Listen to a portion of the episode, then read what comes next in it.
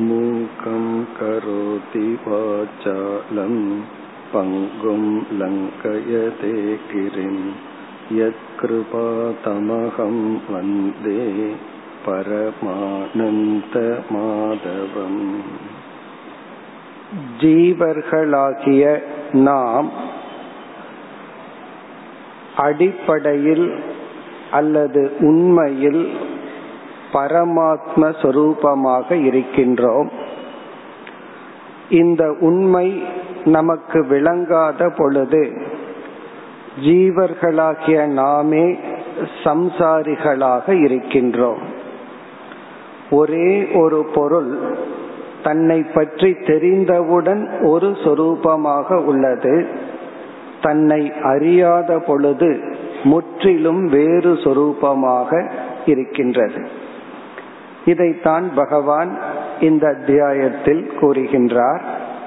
மமைவாம்சோ ஜீவலோகே ஜீவபூத சனாதனக. ஜீவலோகத்தில் ஜீவர்கள் என்ற படைப்பில் சனாதனக என்றும் உள்ள இந்த ஜீவ தத்துவம் மம ஏவ அம்சக. இங்கு அம்சக என்றால் சொரூபம் என்று பொருள்.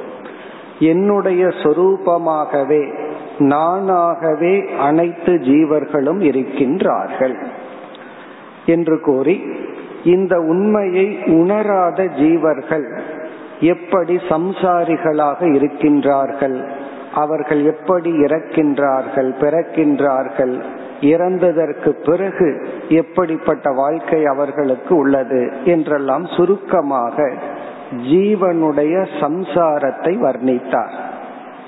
இப்ப இந்த அத்தியாயத்தில் ஆரம்பத்தில் ஜீவனுடைய இலக்கு பேசப்பட்டது. நம்ம கண் முன்னாடி எத்தனையோ லட்சியங்கள் இருக்கலாம். ஆனால் பரம லட்சியம் அல்டிமேட் கோல் ஃபைனல் கோல் என்று ஒன்று இருந்தால் அது மோக்ஷம் அல்லது நம்மை உணர்தல். அந்த லட்சியத்தை காட்டி அந்த லட்சியத்திற்கான சாதனைகளை இந்த அத்தியாயத்தில் இரண்டு படியாக பிரித்தார். முதலில் வைராகியம் முமுட்சுத்துவம் பக்தி என்று கூறி பிறகு அத்தியாத்ம ஞான நித்யாகா என்று ஆத்ம ஞானத்தை அடைய ஞான யோகம் என்கின்ற முக்கிய சாதனையை குறிப்பிட்டார். இப்ப ஜீவனுடைய சாத்தியம் ஜீவனுடைய சாதனை ஜீவனுடைய சம்சார சொரூபம். இவைகளையெல்லாம் கூறி பிறகு பனிரெண்டாவது ஸ்லோகத்தில் ஆரம்பித்து ஈஸ்வரனே ஜெகத்தாக இருக்கின்றார். இப்ப இந்த கருத்தை பகவான் பத்து பதினொன்று அத்தியாயங்களில் கூறினார். அதனுடைய சாராம்சமாக இங்கு குறிப்பிடுகின்றார். இறைவனே உலகாகவும் இருக்கின்றார். அப்ப ஈஸ்வரனே ஜீவன் ஈஸ்வரனே ஜெகத். இப்ப சர்வம் பிரம்மமயம்னு சொல்வது போல அனைத்தும் ஈஸ்வர சொரூபம். அதில் சாரமாக சொல்லும் பொழுது மூன்று தத்துவங்களை எடுத்துக்கொண்டார் ஆதித்யக சந்திரமா அக்னிகி சூரியன் சந்திரன் நெருப்பு என்ற மூன்று தத்துவங்களை எடுத்துக்கொண்டு நானே சூரியனாக இருந்து இந்த உலகை காத்து வருகின்றேன். நானே சந்திர ஒளியாக இருந்து ஓஷதிகளுக்கு மரம் செடிகளுக்கு சக்தியை கொடுத்து வருகின்றேன் என்று கூறி இந்த பதினான்காவது ஸ்லோகத்தில் நானே அக்னியாக அக்னி சொரூபமாக இருக்கின்றேன். இந்த அக்னியை பகவான் எந்த அக்னியை உதாகரணமாக எடுத்துக்கொண்டார் என்றால் நம்முடைய வயிற்றில் இருக்கின்ற அக்னி தத்துவத்தை எடுத்துக்கொண்டார் அகம் வைஸ்வானரோ பூத்வா. நான் வைஸ்வானரன் என்ற அக்னி தத்துவமாக இருந்து கொண்டு அக்னி வெளியே இருந்தால் அதை நெருப்புன்னு சொல்றோம். அதே நெருப்பு நம்ம வயிற்றுல இருந்தால் அந்த நெருப்புக்கு வைஸ்வானரன் என்று பெயர். காற்று வெளியே இருந்தால் வாயு என்று சொல்கின்றோம். அதே காற்று நம்ம மூச்சுல போயிட்டு வந்தா பிராணன் என்று சொல்கின்றோம். இப்ப பிராணன் காற்று என்னன்னா மூச்சுல போயிட்டு வந்தா அதற்கு பிராணன்னு பெயர். வெளியே சஞ்சரித்து கொண்டிருந்தால் வாயு என்று பெயர். அதே போல வெளியே இருப்பது அக்னி அதே உஷ்ணம் நம்ம வயிற்றில இருந்தால் அது வைஸ்வானரக அதைத்தான் அகம் வைஸ்வானரோ பூத்வா பிராணினாம் தேகமாஸ்ருதக பிராணிகளுடைய ஜீவர்களுடைய தேகத்தில் இருந்து கொண்டு பிராணாபான சமாயுக்தக பிராணன் அபானன் என்ற இரண்டு தத்துவங்களுடன் கூடியவனாக. ஒரு தீ வந்து அப்படியே ஜொலிக்க வேண்டும் என்றால் அதை நம்ம காற்ற விட்டு காத்தடிச்சுதான் அதை கொஞ்சம் வளர்ப்போம். அதே போல வயிற்றில் இருக்கிற அந்த நெருப்பு இருக்கின்றதல்லவா அது நன்கு செயல்பட வேண்டும் என்றால் பிராணன் சீராக சென்று வர வேண்டுமா? பிராணன் ஒழுங்கா உள்ள போயிட்டு வந்தாதான் வயிற்றில் இருக்கின்ற அந்த நெருப்பு ஒழுங்காக இருக்கும். அந்த நெருப்பாக இருந்து நான் என்ன செய்கின்றேன்? பச்சாம் எண்ணம் சதுர்விதம். நான்கு விதத்தில் மனிதர்கள் உட்கொள்கின்ற உணவை நான் சமைக்கின்றேன். இப்ப இந்த இடத்துல பகவான் நான் ஜீரண சக்தியாக இருக்கின்றேன். இப்ப நான்கு விதம் என்றால் நாம் உணவை நான்கு விதத்தில் உட்கொள்கின்றோம். இப்ப முதல் விதத்துக்கு பேரு பக்ஷ்யம் என்கின்றார்கள். பக்ஷ்யம் என்றால் ஸ்தூலமான உணவு. அதாவது கடிச்சு மென்னு சாப்பிடுற உணவு வந்து பக்ஷ்யம். இரண்டாவது வந்து போஜ்யம். போஜ்யம் என்றால் நீர் முதலியவைகளை குடித்தல். தண்ணீரை குடிக்கிறோம். அத வந்து ஒரு ஜட பொருளை போல சாப்பிட முடியாது. அது போஜ்யம். மூன்றாவது வந்து சோஷ்யம் என்று சொல்லப்படுகிறது. சோஷ்யம் என்றால் உறிஞ்சி சாப்பிடுறது. கரும்ப சாப்பிட்றோம். அதை குடிக்கவும் முடியாது. மெல்லவும் முடியாது. அதை உறிஞ்சி சாப்பிடுகின்றோம். நான்காவது லேகியம் இதன் அடிப்படையில தான் லேகியம்னு கூட ஆயுர்வேதா சித்தாவுக்கெல்லாம் பெயர் வந்தது. லேகியம் என்றால் ஊறுகாய் தேன் போன்றவைகளை நேரடியாக நாக்கில் வைத்து சுவைத்து சாப்பிடுகின்றோம். இதுதான் சதுர்விதம். இந்த மாதிரி நான்கு விதமாக மனிதர்கள் சாப்பிடுகின்ற உணவை நான் வயிற்றில் இருக்கின்ற ஜாடராக்னி என்றும் சொல்வார்கள். வைஸ்வானர் அக்னி என்று சொல்வார்கள். அந்த அக்னியாக இருந்து ஜீரணித்து வருகின்றேன் என்று கூறி அடுத்த ஸ்லோகத்தில் பகவான் இந்த நானே அனைத்துமாக இருக்கின்றேன் என்ற கருத்தை மிக அழகாக கூறி நிறைவு செய்கின்றார். அதற்கு பிறகு வேறு தலைப்புக்கு வர இருக்கின்றார். இந்த பதினைந்தாவது ஸ்லோகத்தில் சர்வசிய சாகம் கிருதி சன்னி விஷ்டக என்று ஆரம்பித்து பல வேதாந்த கருத்துக்களை கூறுகின்றார். இப்ப முதல் கருத்து சர்வசிய கிருதி அகம் சன்னி விஷ்டக இது முதல் கருத்து. எல்லா ஜீவராசிகளினுடைய ஹிருதயத்தில் சர்வசிய கிருதி எல்லா ஜீவராசிகளுடைய ஹிருதயத்தில் சன்னிவிஷ்டக அகம். நான் வீற்றிருக்கின்றேன். எல்லா ஜீவராசிகளுடைய ஹிருதயத்திலும் நான் வீற்றிருக்கின்றேன். இப்ப இதற்கு இரண்டு பொருள் உண்டு. ஒன்று வந்து ஜீவராசிகளாகிய நாம் ஒரு உணர்வுடன் இந்த உலகத்தை அனுபவித்துக் கொண்டிருக்கின்றோம்.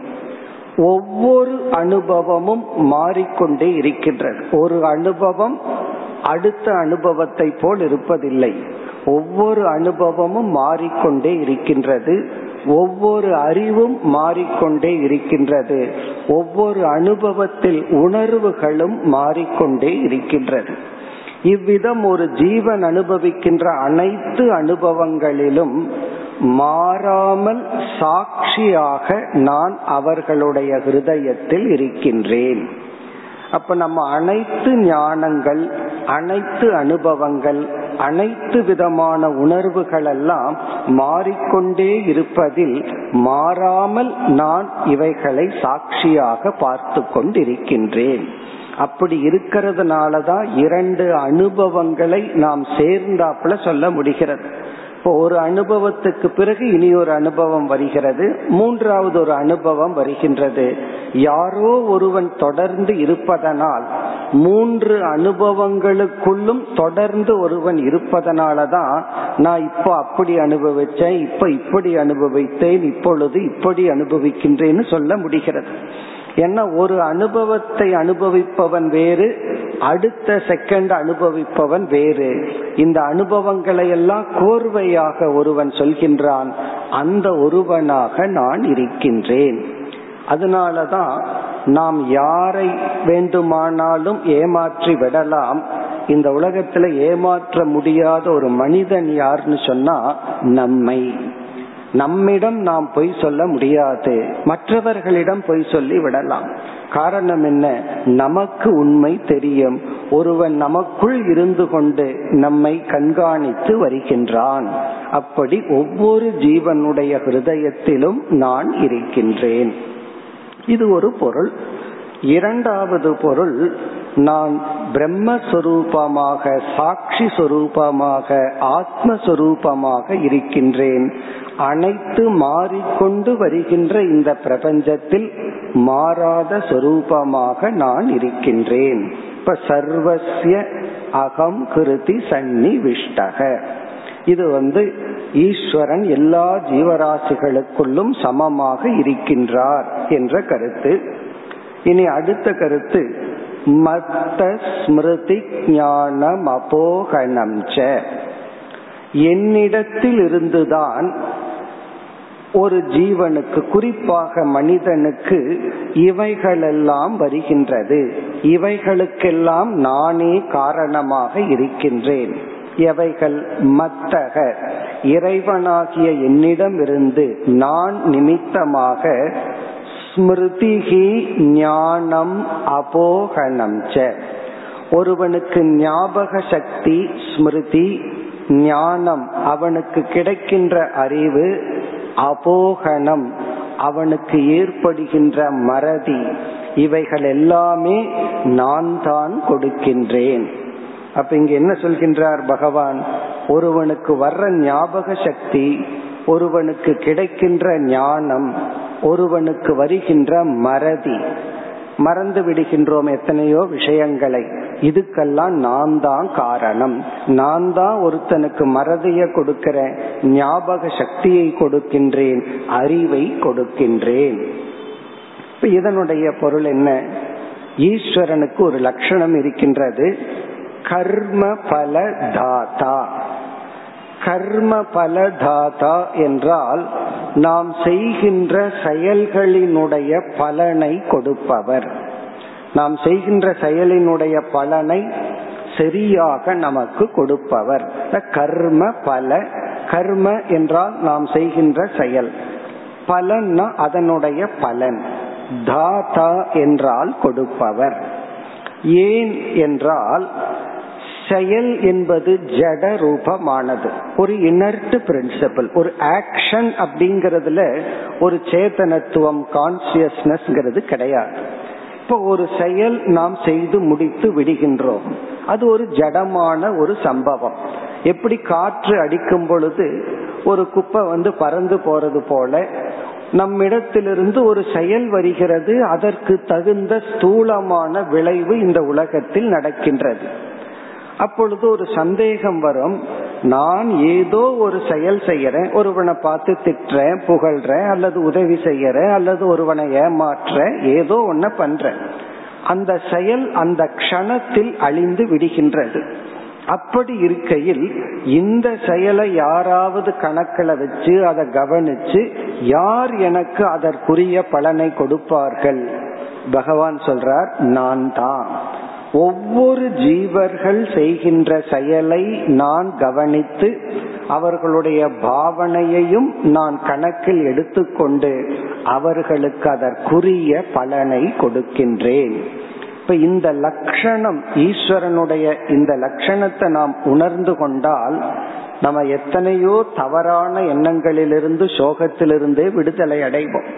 தர்மத்திலேயே நமக்கு நம்பிக்கை வராததுக்கு காரணம் நான் இவ்வளவெல்லாம் செஞ்சா அதற்குரிய பலன் வருமா? என்ற ஒரு சந்தேகம். அல்லது சில கஷ்டங்கள் எல்லாம் வரும் பொழுது அந்த கஷ்டத்தை நாம் தடை செய்வதற்கு அல்லது ரெசிஸ்ட் பண்றதுக்கு என்ன காரணம்? இதெல்லாம் எனக்கு வரக்கூடாது. எனக்கு வந்து வருவதற்கு எந்த தகுதியும் இல்லை. சில பேர் அவர்களே தெரியாமல் உண்மையை சொல்வார்கள். எனக்கு தெரிஞ்சு நான் ஒரு பாவமும் பண்ணல நான் ஏன் கஷ்டப்படுறேன்? அவர்களுடைய சொல்லிலேயே பதில் இருக்கு. எனக்கு தெரிஞ்சு ஒரு பாவமும் பண்ணல அப்படின்னா தெரியாம பண்ணிருப்பேன்னு அர்த்தம். இப்ப நம்ம செய்கின்ற செயலுக்குரிய பலன் தான் நமக்கு கிடைக்கும். இப்ப ஈஸ்வரனை நம்புறோம்னு நம்ம பல சமயங்கள்ல சொல்லிட்டு இருக்கோம். ஆனா அது வந்து அதுலயும் ஒரு பொய் இருக்கின்றது. இப்ப ஈஸ்வரனை நம்ம ஒருவன் நம்புகிறார் என்றால் அவருக்கு எவ்வளவு கஷ்டங்கள் வருதோ நஷ்டங்கள் வருதோ அப்ப அதை ஈஸ்வரன் அதை சரியாக கொடுப்பார்னு அவரை நம்பினோம்னா கண்டிப்பா அதை நாம் ஏற்றுக்கொள்வோம். அந்த கஷ்டத்தை அனுபவிக்கிறது வேறு. ஆனா அந்த கஷ்டத்தை எப்பொழுது ஏற்றுக்கொள்வோம்? இது எனக்கு இறைவன் நான் செய்த செயலினுடைய விளைவாக கொடுக்கின்றார். இப்ப பகவானிடமிருந்து ஏதாவது வந்தால் கோயில்ல போய் பகவானிடம் இருந்து ஒண்ணு வந்தா அது டேஸ்டா இருக்கோ கல் இருக்கோ மண் இருக்கோ அதை பிரசாதமா எடுத்து கொள்கின்றோம். அதை வந்து ஒரு ஹோலி அது வந்து ஒரு தூய்மையான மேன்மையானதாக நாம் கருதுகின்றோம். அப்படி நமக்கு வருகின்ற அனைத்து அனுபவங்களும் இறைவன் நமக்கு கொடுக்கின்ற பிரசாதம் அல்லது நம்முடைய கர்ம வினையை கவனித்து அவர் நமக்கு கொடுக்கின்றார். இப்படி ஒரு கோணத்துல பார்க்கலாம். ஆனா நம்ம பொதுவா என்ன நினைக்கிறோம்? இன்பம் வரும் பொழுது பகவான் நமக்கு அனுகிரகம் பண்றார் நமக்கு நன்மையை பண்றார் என் மீது அன்பு வச்சிருக்கிறார். துன்பமோ கஷ்டமோ வரும்போது பகவான் என்னை வெறுக்கின்றார் பகவான் என்னை நீக்குகின்றார்னு நம்ம நினைக்கிறோம். இதுவும் இறைவனை பற்றிய முற்றிலும் தவறான கருத்து. சில சமயங்களில் நமக்கு மேலான நன்மையை செய்ய பகவான் நமக்கு துன்பத்தை கொடுக்கின்றார். இப்ப நமக்கு வருகின்ற நஷ்டங்கள் துன்பங்கள் இது வந்து பாபத்தினுடைய விளைவாகவே பார்க்க கூடாது பலர் பல சமயங்கள்ல ஒரு கஷ்டம் வந்துட்டா உடனே பாபம்ங்கிற எண்ணம் வார்த்தை தான் வருது. நான் என்ன பாவம் பண்ணினனோ ஏன் என்ன பாபத்தினுடைய விளைவோ இந்த நோய் இந்த தோல்வி இந்த சங்கடம் அப்படின்னு நினைக்கிறோம். அது புண்ணியத்தின் விளைவாகவும் இருக்கலாம். அதிக புண்ணியம் பண்ணியிருப்போம். இதை விட மேலான டைமென்ஷன் மேலான அறிவு மேலான வாழ்க்கைய பகவான் நமக்கு கொடுக்கறதுக்கு அது ஒரு சோதனை அல்லது அது ஒரு ட்ரைனிங் ஆகவும் கூட இருக்கலாம். அதனால நம்ம ஈஸ்வரனை உண்மையில் நம்ப ஆரம்பித்து விட்டால் ஈஸ்வரனை நாம் ஏற்றுக்கொள்கின்றோம் என்பது உண்மையானால் நமக்கு வருகின்ற அனுபவங்களை நாம் எப்பொழுதுமே பாபத்தோடு சம்பந்தப்படுத்தாமல் ஈஸ்வரன் நான் செய்த வினைக்கு ஏற்ற பலனை கொடுக்கின்றார். அதுல வந்து தாரதமியம் இல்லை. அதுல வந்து ஏற்றத்தாழ்வு இல்லை என்ற ஒரு நம்பிக்கை வர வேண்டும். இந்த நம்பிக்கை தான் ஹையர் டைமென்ஷன் இறைவனை மேலான நிலையிலிருந்து அப்ரிசியேட் பண்றதுன்னு அர்த்தம். அதைத்தான் இங்க பகவான் கூறுகின்றார். இதுக்கு சங்கரர் விளக்கம் சொல்லும் பொழுது அந்தந்த ஜீவர்களினுடைய மனப்பக்குவம் பாப புண்ணியத்தின் அடிப்படையில் அறிவை கொடுக்கின்றார் ஞாபக சக்தியை கொடுக்கின்றார் மறதியை கொடுக்கின்றார். நம்ம சிலத மறந்துடுறோம் அதுவும் பகவானுடைய அனுகிரகம்.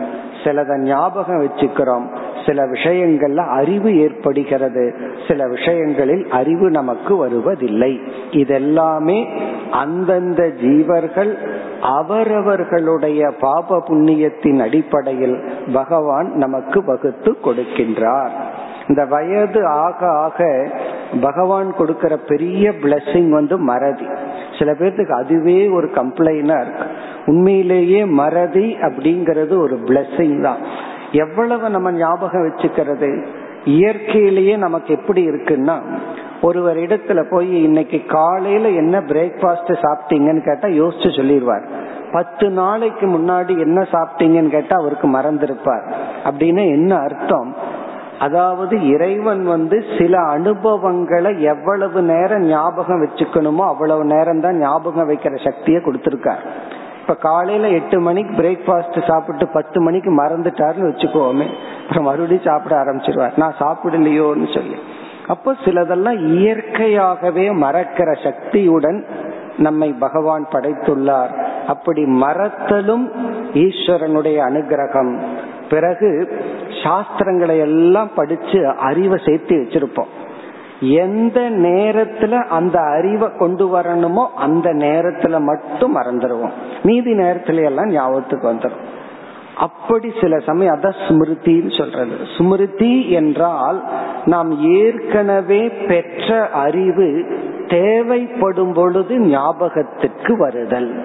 அதுவும் என்னுடைய அனுகிரகம். தேவைப்படும் பொழுது அந்த அறிவு மறந்து விடுதல். அதுவும் என்னுடைய அனுகிரகம் அல்லது உன்னுடைய கர்ம வினை. புராணத்தில எல்லாம் படிச்சிருப்போம் இதிகாசத்துல எல்லாம். கர்ணனுக்கு அந்த நேரத்துல மறதி வந்தது. எந்த நேரத்துல அந்த மந்திரம் தேவையோ அந்த நேரத்தில் அவன் மறந்தான். அதுவும் அவனுடைய கர்மத்தினுடைய வினை. பிறகு ஞானம் என்பது ஏற்கனவே பகவான் சொன்னார் யதந்தக அபி அகிருதாத்மமானக. ஞான யோகத்தில் ஈடுபட்டு கொண்டிருந்தாலும் தன்னை தூய்மைப்படுத்தவில்லை என்றால் அந்த ஞான யோகம்ங்கிற செயல் இவனுக்கு ஞானத்தை கொடுக்காது. தன்னை தூய்மைப்படுத்தியவன் சரியான முயற்சியில் ஈடுபட்டால் அவன் ஞானத்தை அடைகின்றான்னு சொன்னார். இப்ப அதே கருத்து தான் ஒருவனுக்கு ஒரு ஞானத்துக்கு தகுதி இருந்தால் பகவான் அந்த ஞானத்தை கொடுப்பார். அந்த தகுதி இல்லை என்றால் அவனுக்கு ஞானம் இருக்கிறதாக அவன் கற்பனை பண்ணி இருக்கலாம். அதை ஞானாபாசம்னு சாஸ்திர சொல்வார்கள். தனக்கு ஞானம் இருக்கிறது போல ஒரு பிரமை ஆனால் அது ஞானமாக இருக்காது.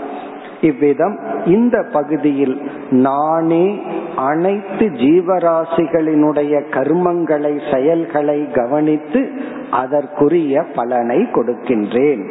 இதை ஆழ்ந்து சிந்திக்க சிந்திக்க நம்ம பல சமயம் என்னை யாருமே பார்த்துக்கல நான் தனிமையில இருக்கிறேன் இப்படி எல்லாம் நம் நினைச்சு சோகப்படுறோம். இறைவன் இமை பொழுதும் நம்மை கவனித்து கொண்டிருக்கின்றார். அப்படி இருந்தா தானே நம்ம செயலுக்கான பலனை கொடுக்க முடியும். அப்ப யார் என்னை இடைவிடாமல் கவனித்துக் கொண்டிருக்கின்றார்கள்? பகவான். இப்ப ஈஸ்வரன் என்னை கவனித்துக் கொண்டிருக்கின்றார். இந்த நம்பிக்கை வந்தால் தர்மத்துல நமக்கு நம்பிக்கை வரும். நான் ஒரு நல்லது செய்தால் கண்டிப்பாக வீண் போகாது. காரணம் இறைவன் பார்த்து கொண்டிருக்கின்றார்.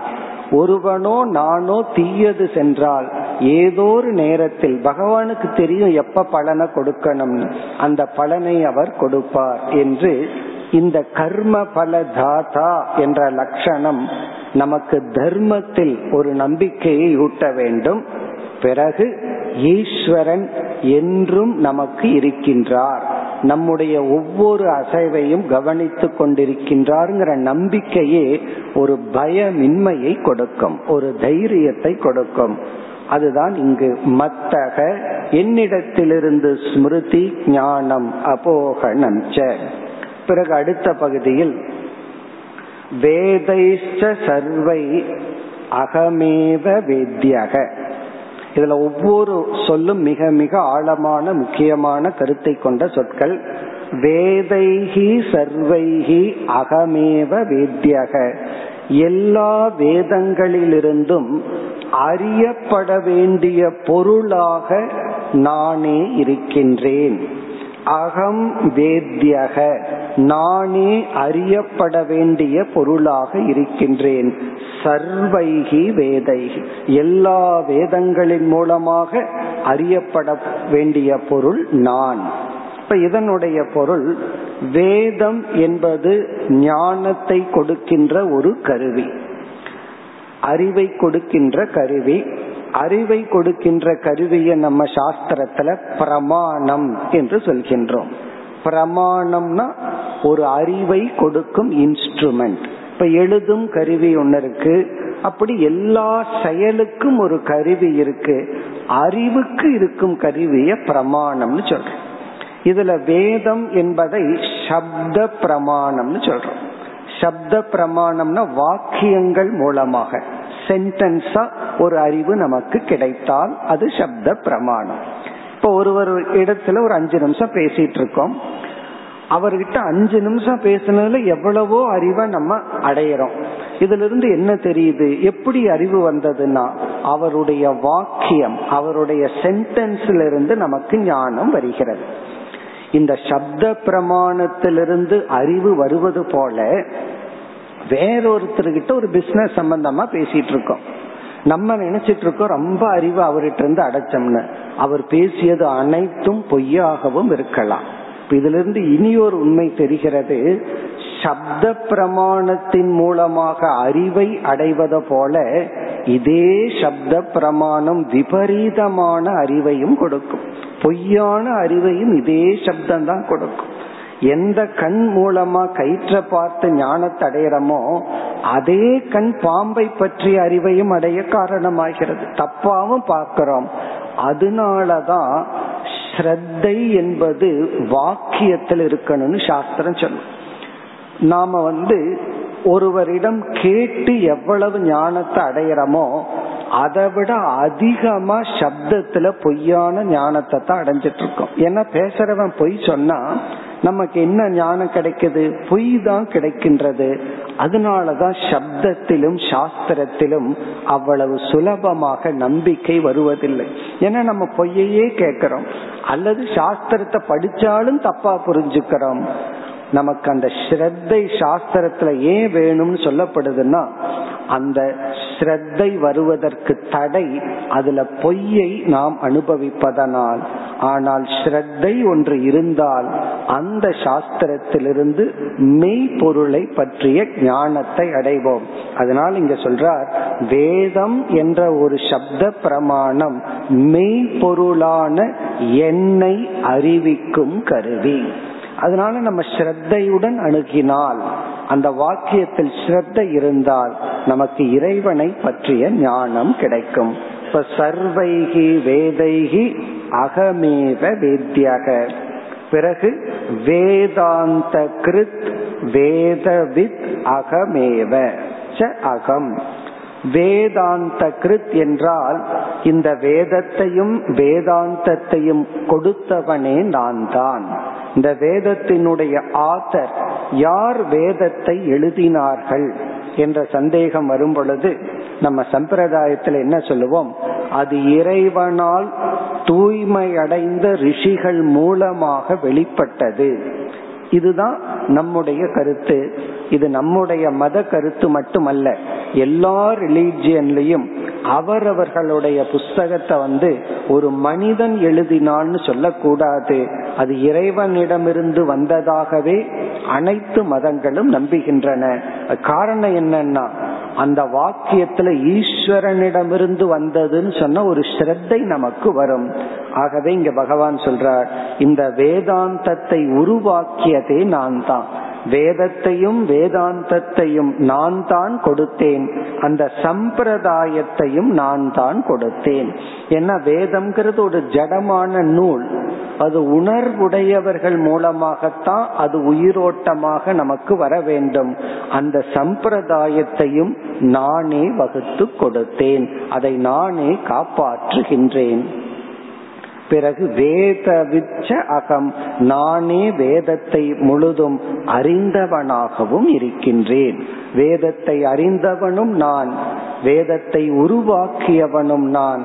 பிறகு வேதத்தால் அறியப்பட வேண்டியவனும் நான் தான் என்று சொல்கின்றார். இந்த வேதத்தை நம்ம எப்படி பார்க்க வேண்டும் என்றால் ஒரு புதிய ப்ராடக்ட் ஒரு கம்பெனியிலிருந்து வந்துச்சுன்னா அதை எப்படி பயன்படுத்த வேண்டும் ஒரு புஸ்தகமும் சேர்ந்து வரும். ஒரு மேன்வலும் சேர்ந்து வரும். அது இல்லாம அந்த ப்ராடக்ட நம்ம ஆன் பண்ணவும் கூட முடியாது.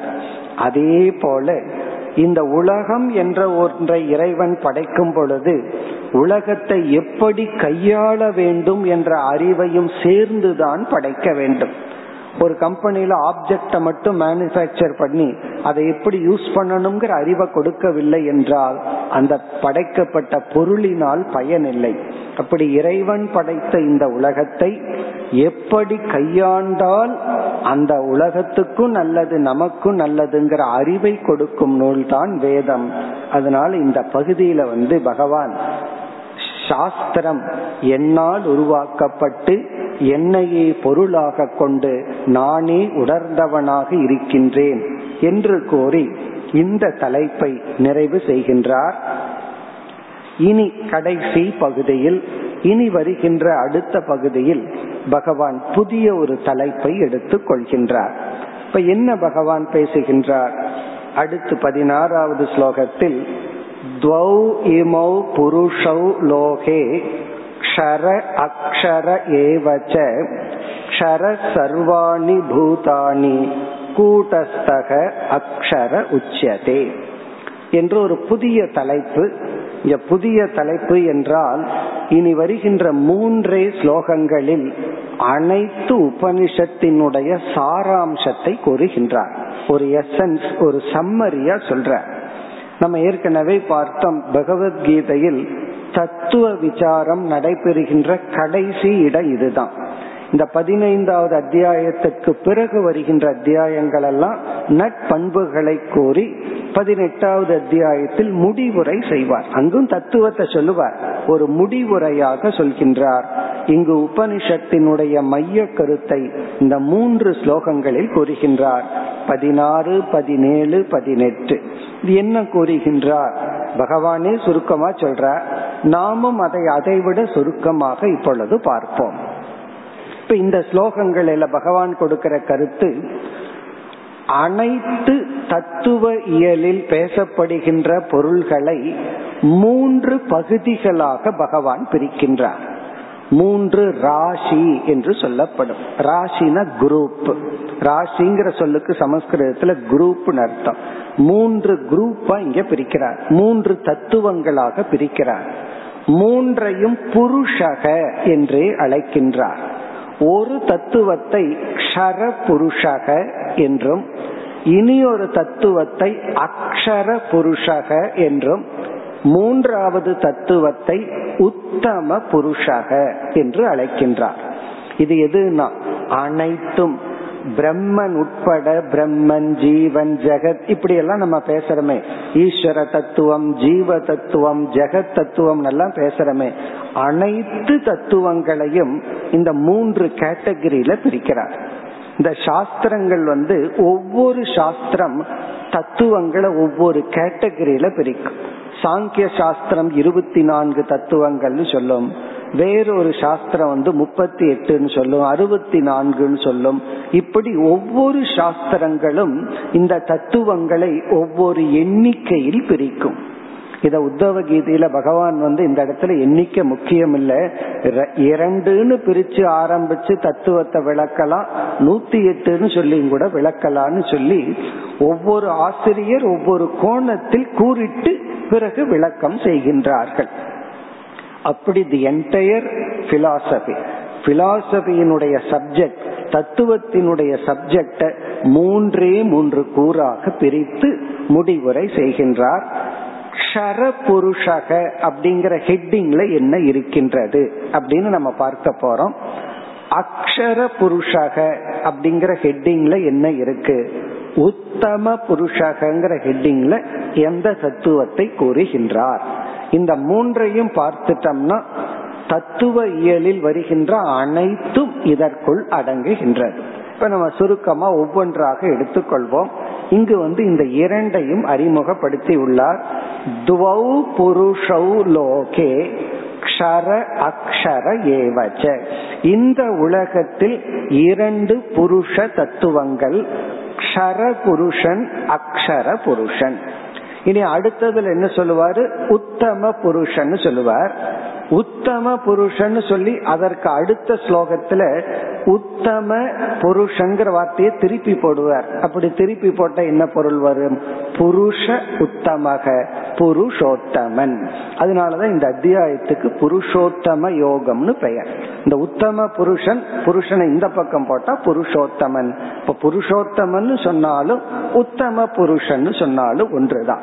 இனி இந்த மூன்று கேட்டகரியில எதையெல்லாம் அடக்குகின்றார் இப்ப சுருக்கமா சொன்னா க்ஷர புருஷக என்ற கேட்டகரியில் படைக்கப்பட்ட அனைத்தும் ஜீவன் பிளஸ் ஜெகத்.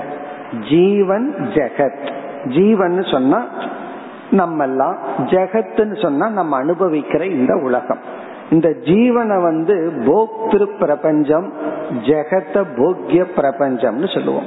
அனுபவிக்கின்ற உலகம். அனுபவிக்கப்படுகின்ற உலகம். அல்லது ஒரே ஒரு சொல்லல சொல்லணும்னா காரியம் ப்ராடக்ட் என்னெல்லாம் உருவாக்கப்பட்டதோ அதெல்லாம் ஷர புருஷகங்கிற லிஸ்ட்ல சொல்ற.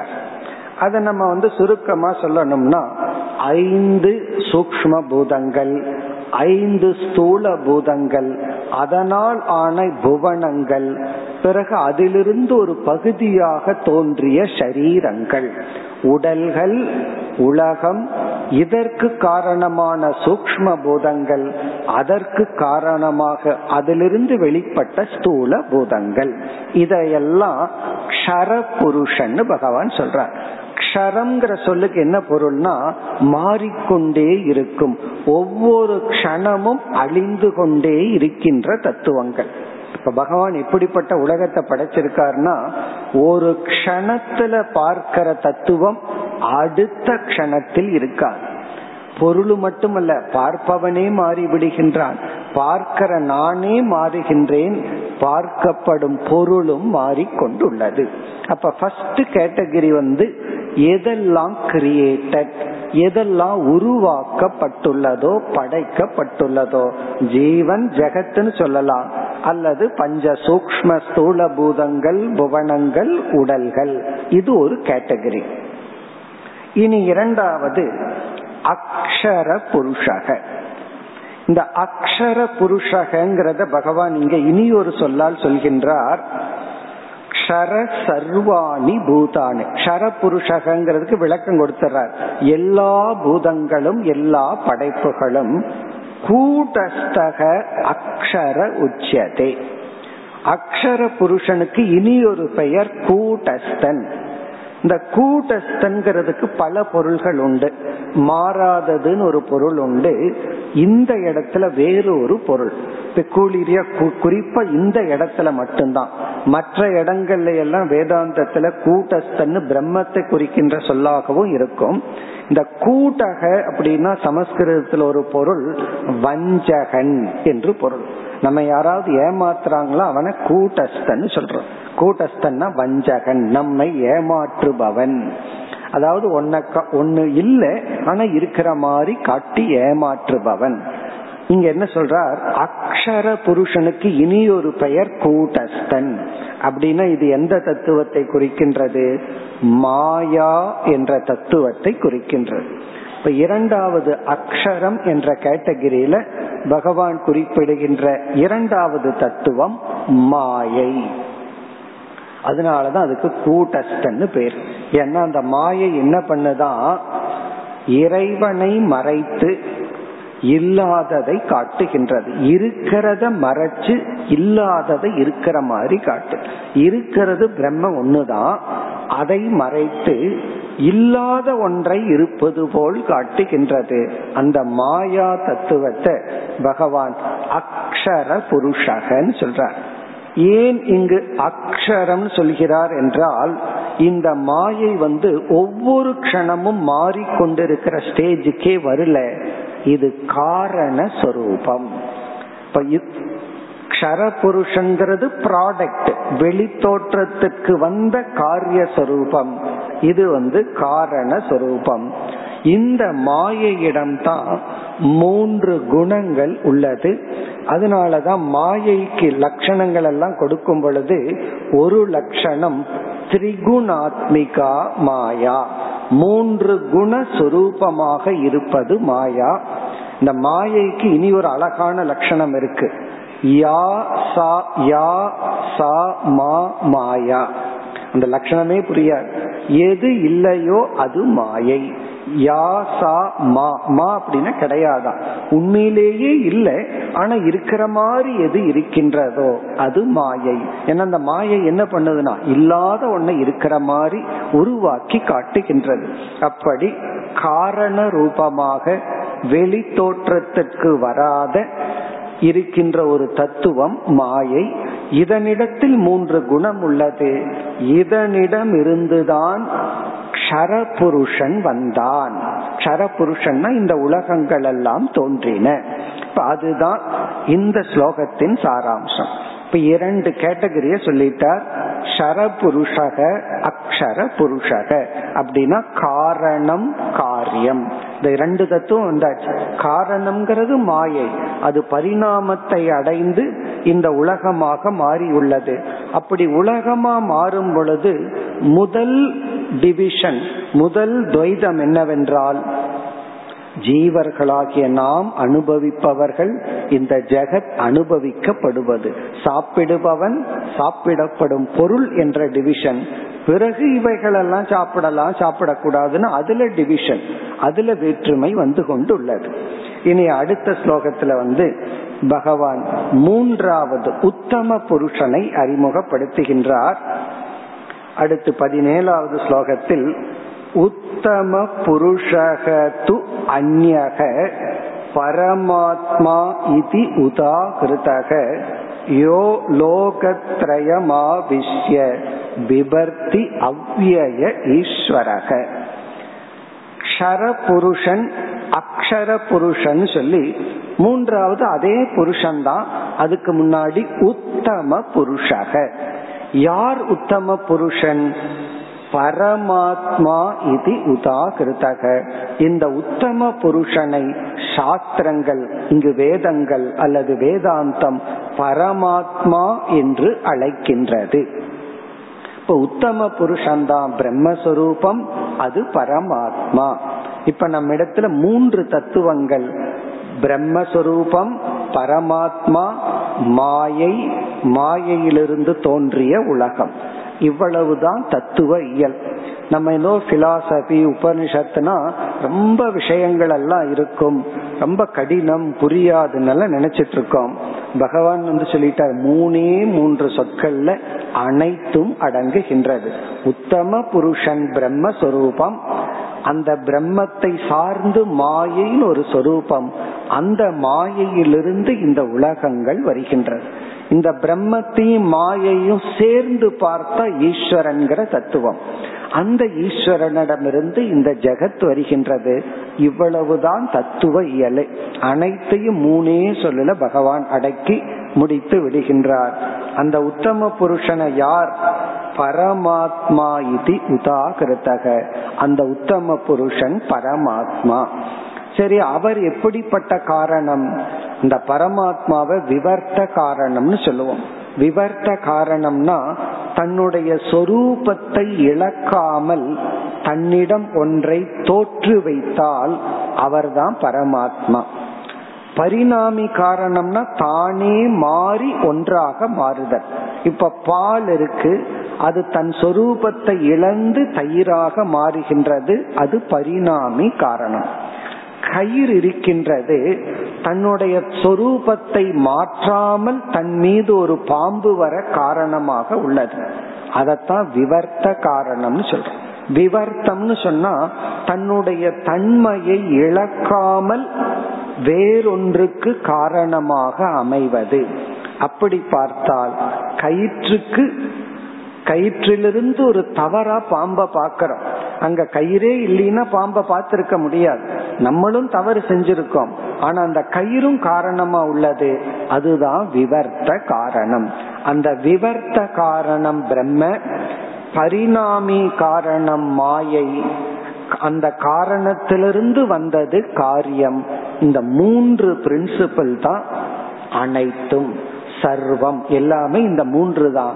இந்த மூன்றை பத்தி விசாரம் பண்றது தான் உபனிஷத். இந்த மூன்றை பத்தி ஆராய்வது தான் தத்துவம். என்ன பிலாசபிக்குள்ள நம்ம எந்த டிஸ்கஸ் பண்றோம்? இப்ப கெமிஸ்ட்ரினா எதை பத்தி படிக்கிறோம்னு தெரியும். பிசிக்ஸ்னா எதை பத்தி படிக்கிறோம்னு தெரியும். இப்ப தத்துவ இயல்ல எதை பத்தி படிக்கிறோம்? இந்த மூன்றே மூன்று தத்துவம். மாறாத தத்துவம். தான் மாறாமல் தன் மீது மாயை ஒன்றை தோற்று வைக்கின்றது. அந்த மாயை மாற்றத்தை அடைந்து உலகத்தை தோற்று வைக்கின்றது.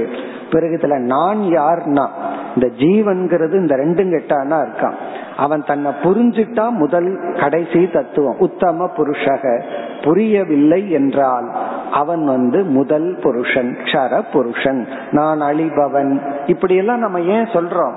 அழிகின்ற உடலை நான் நினைச்சா நான் க்ஷர புருஷன் பிறகு நான் ஆத்மா என்று உணர்ந்து விட்டால் நான் உத்தம புருஷன். உத்தம புருஷன்னா என்ன அர்த்தம்? நான் உத்தமமான புருஷன் அழியாத பிரம்ம தத்துவம். அல்லது நான் அழிகின்ற ஜீவனா சம்சாரியா? இந்த சாய்ஸ் நம்ம கையில் இருக்கு. நாம எதை உணர்றோமோ அதன் அடிப்படையில் நாம். அதைத்தான் இங்கு கூறி உத்தம புருஷக அந்யக பரமாத்மா இது உதாகிருதக யக லோகத்ரயம் ஆவிஷ்ய. மூன்று உலகத்தையும் சமமாக இந்த உத்தம புருஷன் வியாபித்து இங்க மூன்று உலகம்னு சொன்னா படைக்கப்பட்ட அனைத்து உலகம் அல்லது மூன்று அவஸ்தை அல்லது மூன்று ஷரீரங்கள் இவைகளை அனைத்தும் வியாபித்து பிபர்த்தி அவ்விய ஈஸ்வரக. அந்த உத்தம புருஷனை விளக்கிறார். அவ்வியம்னா அழியாத அந்த ஈஸ்வரனாக இருக்கின்றார். பிறகு மேலும் அடுத்து பதினெட்டாவது ஸ்லோகத்தில் இந்த உத்தம புருஷனையே விளக்குகின்றார். க்ஷர புருஷங்கிறது படைக்கப்பட்ட ப்ராடக்ட் அக்ஷர புருஷகங்கிறது மாயா தத்துவம். அதிலிருந்து இந்த ப்ராடக்ட் வந்தது. உத்தம புருஷன்னா இந்த இரண்டுக்கும் மாறாத காரணம் ஆதாரம். அத சொல்றார் எஸ்மாத் க்ஷரம் அதீதோகம். இப்ப பகவான் தன்னை உத்தம புருஷனா பேசுறார். நான் உத்தம புருஷன். எஸ்மாத் யாது காரணத்தினால் நான் க்ஷரத்தையும் காட்டு அதிகமாக இருக்கின்றேன். க்ஷர புருஷனையும் தாண்டி இருக்கின்றேன். அக்ஷராதபிச்ச உத்தமக. மாயைக்கும் கடந்து இருக்கின்றேன். க்ஷர புருஷனையும் அக்ஷர புருஷனையும் கடந்து இருப்பதனால் அதோஸ்மி. ஆகவே லோகே வேதேச்ச. லோகத்தில் லோகத்தில் தான் ஞானிகளும் வேதத்திலும் என்னை என்னவென்று கூறுகின்றார்கள்? பிரதிதக புருஷோத்தமக. என்னை புருஷோத்தமன் என்று ஞானிகளும் வேதங்களும் ஏன் கூறுகிறது என்றால் இந்த முதல் இரண்டு தத்துவத்தையும் நான் கடந்து இருப்பதனால். என்று இந்த மூன்றே ஸ்லோகத்தில் முழு வேதாந்தத்தினுடைய சாராம்சத்தை வைத்து மூன்று கேட்டகரியா அனைத்தையும் பிரித்து காரியம் காரணம் காரிய காரண அதீதம். அதையும் ஒரே சென்டென்ஸ்ல சொல்லணும்னா படைக்கப்பட்டது அதற்கு காரணமான மாயை இந்த இரண்டுக்கும் அப்பாற்பட்டது. காரிய காரண காரிய காரண அதீதம் இன்னும் சுருக்கமா சொல்லணும்னா காரிய காரண தத் அதீத. தத்துங்கிறது இந்த ரெண்டையும் சொல்லும். காரியம் காரணம் இவ்விரண்டையும் கடந்த தத்துவம். இதுதான் சாஸ்திரம் என்று சொல்லி இனி பகவான் நிறைவுரை செய்ய போகின்றார். இந்த அடுத்த இரண்டு ஸ்லோகத்துல இந்த தத்துவ ஞானத்தை அடைந்தவன் மோக்ஷத்தை அடைகின்றான்.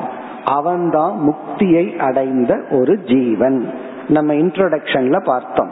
ஜீவனை பற்றி இந்த அத்தியாயத்தில் அடிப்படையில் அவன் பிரம்மஸ்வரூபம். இப்ப நம்ம சொல்லலாம் அடிப்படையில் அவன் உத்தம புருஷன் அல்லது அடிப்படையில் அவன் புருஷோத்தமன். அது தெரியவில்லை என்றால் சம்சாரி அந்த சம்சாரி எப்படி உழல்கின்றான்? அவனுடைய லட்சியம் என்ன? அவனுடைய சாதனை என்ன? பிறகு ஜீவ விஷயத்தில் மூன்றாவது கருத்து முக்தன். அதே ஜீவன் தன்னை பிரம்மன் என்று உணர்ந்தால் அந்த முக்தன் எப்படி இருப்பான்? ஸ்தித பிரஜ லட்சணம்னு பகவான் வர்ணிச்சது போல அடுத்த இரண்டு ஸ்லோகத்தில் இந்த அறிவை அடைந்தவனுடைய நிலை என்ன? அவனுடைய மனம் எப்படி இருக்கும்? அதை கூறுகின்றார் யக மாம் ஏவம் மசம்மூடக ஜானாதி புருஷோத்தமம். என்னை யார் அறிவு அறிவை அடைந்தவர்கள். அசம் மூடகன்னா மூடத்தனத்திலிருந்து வெளிவந்தவர்கள்.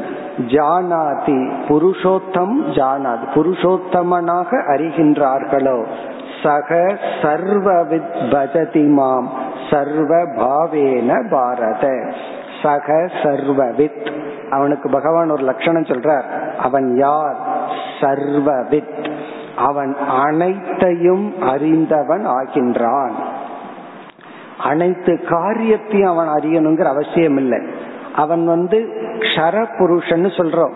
உலகத்தில் இருக்கிற தத்துவங்களை எதையுமே அறியணுங்கிற அவசியம் இல்லை அறிய அறியவும் இயலாது. ஆனால் உத்தம புருஷனான என்னை யார் அறிகின்றார்களோ சக சர்வவித் அவன் அனைத்தையும் அறிந்தவன் ஆகின்றான். இதுதான் உபனிஷத்துல ஏக விஜானேன சர்வ விஜானம் ஒன்றை அறிந்தால் அனைத்தையும் அறிந்ததாகிறதோ? ஒரு கேள்வியே இருக்கு. சிஷ்யன் குரு கிட்ட கேட்பான் எந்த ஒன்றை அறிந்தால் அனைத்தையும் அறிந்ததாகிறதோ? அதை இங்கு சொல்லி சர்வ பாவேன பாரத அவன் முழு உணர்வுடன் என்னையே உணர்ந்தவன் ஆகின்றான்.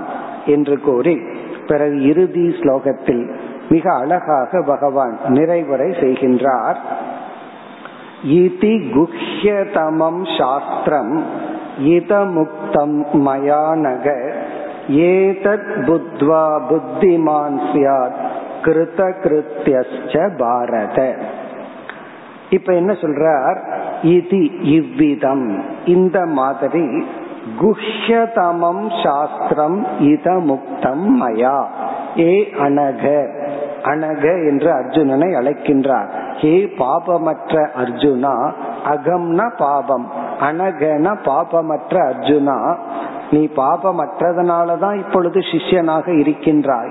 அப்படி பாபமற்ற அர்ஜுனா மயா உக்தம் என்னால் இப்பொழுது உபதேசிக்கப்பட்டது. என்ன உபதேசிக்கப்பட்டது? சாஸ்திரம். என்னால் சாஸ்திரம் இப்பொழுது உபதேசிக்கப்பட்டது. சாஸ்திரம் உனக்கு கொடுக்கப்பட்டது. இந்த விளக்காசிரியர்கள் எல்லாம் என்ன சொல்வார்கள்? இந்த பதினைந்தாவது அத்தியாயம் மட்டும் சாஸ்திரம்னு சொல்லலாம். அல்லது இரண்டாவது அத்தியாயத்திலிருந்து இதுவரை உபதேசிக்கப்பட்டதையும் சாஸ்திரம்னு சொல்லலாமா? காரணம் என்ன? இதுவரைக்கு உபதேசத்ததனுடைய சாராம்சத்தை இந்த அத்தியாயத்துல சொன்னதுனால இந்த ஒரு அத்தியாயமே சாஸ்திரமாகலாம். அல்லது இதுவரை சொல்லப்பட்ட கீதை சாஸ்திரம். அல்லது இதற்கு பிறகும் சொல்லி நிறைவு செய்யப்படுகின்ற முழு கீதை சாஸ்திரம். என்னால் சாஸ்திரம் உபதேசிக்கப்பட்டது. அந்த சாஸ்திரத்துக்கு பகவான் ஒரு அடைமொழி சொல்றார். குஹ்யதமம் சாஸ்திரம். மிக மிக மேலான ரகசியமான அவ்வளவு சுலபமாக யாராலும் புரிந்து கொள்ள முடியாத சாஸ்திரம் உனக்கு உபதேசிக்கப்பட்டது. இங்க குஹ்யதமம்னா ரகசியம். நம்ம ஒன்பதாவது அத்தியாயத்துல பார்த்திருக்கோம். ராஜ வித்யா ராஜ குஹ்யம் அறிவிலேயே ராஜாவை போன்ற ஒரு அறிவு இது. ரகசியத்திலேயே ராஜகுஹ்யம். ஒரு பெரிய ரகசியம் இது. இந்த ரகசியம்ங்கிற வார்த்தைக்கு சாஸ்திரத்துல மிக மிக மேலானது என்று பொருள். அதனாலதான் மேலான பொருளை தானே ரகசியமா வச்சிருப்போம். யாராவது செப்பலை கொண்டு போய் லாக்கர்ல வச்சிருப்பார்களா? எது மேலானதோ வேல்யூபிளோ அதைத்தான் நம்ம ரகசியமா வச்சிருப்போம். இங்க ரகசியம்னா யாருக்கும் சொல்லக்கூடாதுங்கிற அர்த்தம் கிடையாது. உயர்ந்தது என்ற பொருள். பிறகு இனியொரு பொருள் என்னன்னா ஒரு சீக்ரெட் வந்து எப்ப வெளிவந்துரும்னா ஒருத்தர்கிட்ட சொல்லிட்டோம்னா அது சீக்ரெட்டா இருக்காது. ஆனா இந்த சாஸ்திரம் சொன்னாலும் அது ரகசியமாகத்தான் இருக்கும். தகுதி இல்லை என்றால் அது புரியாது. தகுதி இல்லாதவர்களுக்கு இதை எடுத்து சொன்னாலும் அது ரகசியமாகவே இருப்பதனால் ரகசியமான இந்த சாஸ்திரம் மேலான இந்த சாஸ்திரம் இத வந்து உணரும் பொழுதுதான் நமக்கு ஆச்சரியமா இருக்கு. இப்படி ஒரு உண்மை கண்முன்னே நமக்கு மறைக்கப்பட்டதா அப்படின்னு ஒரு ஆச்சரியமா இருக்கும் அந்த ஆச்சரியமான சாஸ்திரம் உனக்கு உபதேசிக்கப்பட்டது. பிறகு ஏதத் புத்வா இதை உணர்ந்து இதை அறிந்து புத்திமான் சியாத். ஒருவன் அறிவில் நிறைவை அடைகின்றான். இங்க புத்திமான் சொன்னா அவனுடைய அறிவுல வந்து நிறைந்தவன் ஆகின்றான். இந்த அறிவுல அரிப்பு அவனுக்கு இருக்காதுன்னு அர்த்தம். அதாவது தெரிஞ்ச தெரிய வேண்டியதெல்லாம் நான் தெரிஞ்சிட்டேன். இனிமேல் தெரியணுங்கிறது ஒன்று கிடையாது. இதற்கு பிறகு எப்படி வாழ்கின்றேன்னா இருக்கிற வரைக்கும் தெரியறது தெரியட்டும். என இனிமேல் தெரிய போறதெல்லாம் பொய் தான் ஓர் உண்மையை நான் தெரிந்து விட்டேன்னு விஜயானமய கோஷத்தில் சாந்தியை அடைகின்றான். அதை விட அடுத்த சொல் மிக அழகான சொல். அடிக்கடி சாஸ்திரத்துல பயன்படுத்துகின்ற சொல் கிருத கிருத்தியஸ்ச பாரத. ஹே அர்ஜுனா இதை உணர்ந்தவன் கிருத கிருத்தியன் ஆகின்றான். மோக்ஷத்தை வர்ணிக்கின்ற சொல் பல இடங்கள்ல பயன்படுத்தப்படுகின்ற சொல் கிருத கிருத்தியக. கிருத கிருத்தியன் என்றால் செய்ய வேண்டியதை செய்து முடித்தவன். கிருத்தியம்னா செய்ய வேண்டியது. கிருத்தம்னா செய்து முடித்தவன். அப்படின்னு என்ன அர்த்தம்னா அவன் இதற்கு பிறகு ஒன்றை செய்து தன்னை நிறைவுபடுத்த வேண்டிய அவசியம் இல்லை ஒன்றை செய்யாமல் அவன் இழப்பதும் ஒன்றும் இல்லை. அதாவது ஒன்றை செய்யறதுனால ஒன்னு எக்ஸ்ட்ராவா அடையிறது இல்லை. ஒன்றை செய்யாததுனால இழப்பதும் இல்லை. அடைய வேண்டியதை அடைந்து விட்டான் புதிதா ஒன்றை அவன் அடைய வேண்டியதில்லை புதிதாக ஒன்றை அவன் இழப்பதும் இல்லை. நம்ம லைஃப்ல வர்ற எமோஷனல் ப்ராப்ளம் எல்லாமே இது வந்து மனோமய கோஷத்துல வர்ற நிறைவு.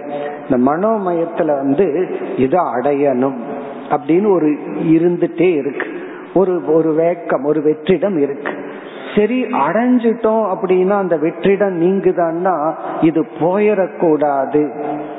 அடையிற வரைக்கும் அடையணும். அடைஞ்சதுக்கு அப்புறம் இழந்து விடக்கூடாது. இதத்தான் சுதி பயம்னு சொல்றது. இழந்து விடுவோமோன்னு ஒரு பயம்.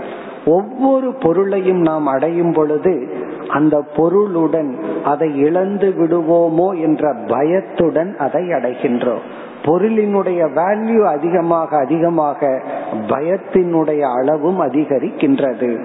இவனுக்கு ஏதாவது ஒன்றை இழந்து விடுவோம் என்ற பயமோ ஒன்றை அடைய வேண்டும் என்ற ஆர்வமோ ஆவலோ இல்லை. மனதில் நிறைந்தவனாக இருக்கின்றான். என்று இந்த கிருத்த கிருத்தியகங்கிற வார்த்தையே ஒரு தியானத்திற்குரிய வார்த்தை நிதித்தியாசனத்துக்குரிய வார்த்தை. எப்பொழுதெல்லாம் மனசு அரிக்குதோ நான் இதை அடையணும் இதை இழந்துடக்கூடாதுன்னு சொல்லுதோ இப்ப இந்த சொல்லை எடுத்து தியானம் செய்ய வேண்டும். இதுதான் நாம் அடைய வேண்டிய இலக்கு. இவ்விதம் கோரி இந்த அத்தியாயத்தை பகவான் நிறைவு செய்கின்றார். இனி அடுத்த அத்தியாயத்தில் தெய்வீ சம்பத் ஆசுரி சம்பத்னு சொல்லி என்னென்ன குணங்கள் நமக்கு இருக்கணும் என்னென்ன குணங்களை நம்ம நீக்கணும்னு சொல்லி அதற்கு அடுத்த அத்தியாயத்தில் ஸ்ரத்தையை பற்றி மூன்று குணங்களை பற்றி எல்லாம் சொல்லி பதினெட்டாவது அத்தியாயத்தில் முழு கீதா சாஸ்திரத்தையே ஒரு சம்மரிய நிறைவு செய்வார். ஒரு கோணத்தில் இந்த ஸ்லோகத்துடனும் இந்த அத்தியாயத்துடனும் ஒரு நிறைவு செய்தார். இது முடிவுரைன்னு சொல்லுவோமே அது இனிமேல். இதோடு பகவானுடைய விஷன்ல தன்னுடைய சாஸ்திரத்தை நிறைவு செய்தார். அதனாலதான் இந்த வார்த்தை பகவானிடமிருந்து வந்துள்ளது. நான் சாஸ்திரத்தை கூறிவிட்டேன் இனிமேல் என்னன்னா இனிமேல் கன்க்ளூஷன் என்ற பகுதி தான் அடுத்த மூன்று அத்தியாயங்கள். இத்துடன் நாம் நிறைவு செய்கின்றோம்.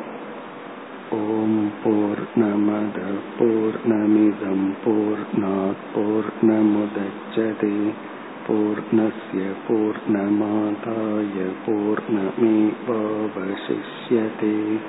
ॐ शान्ति शान्ति शान्तिः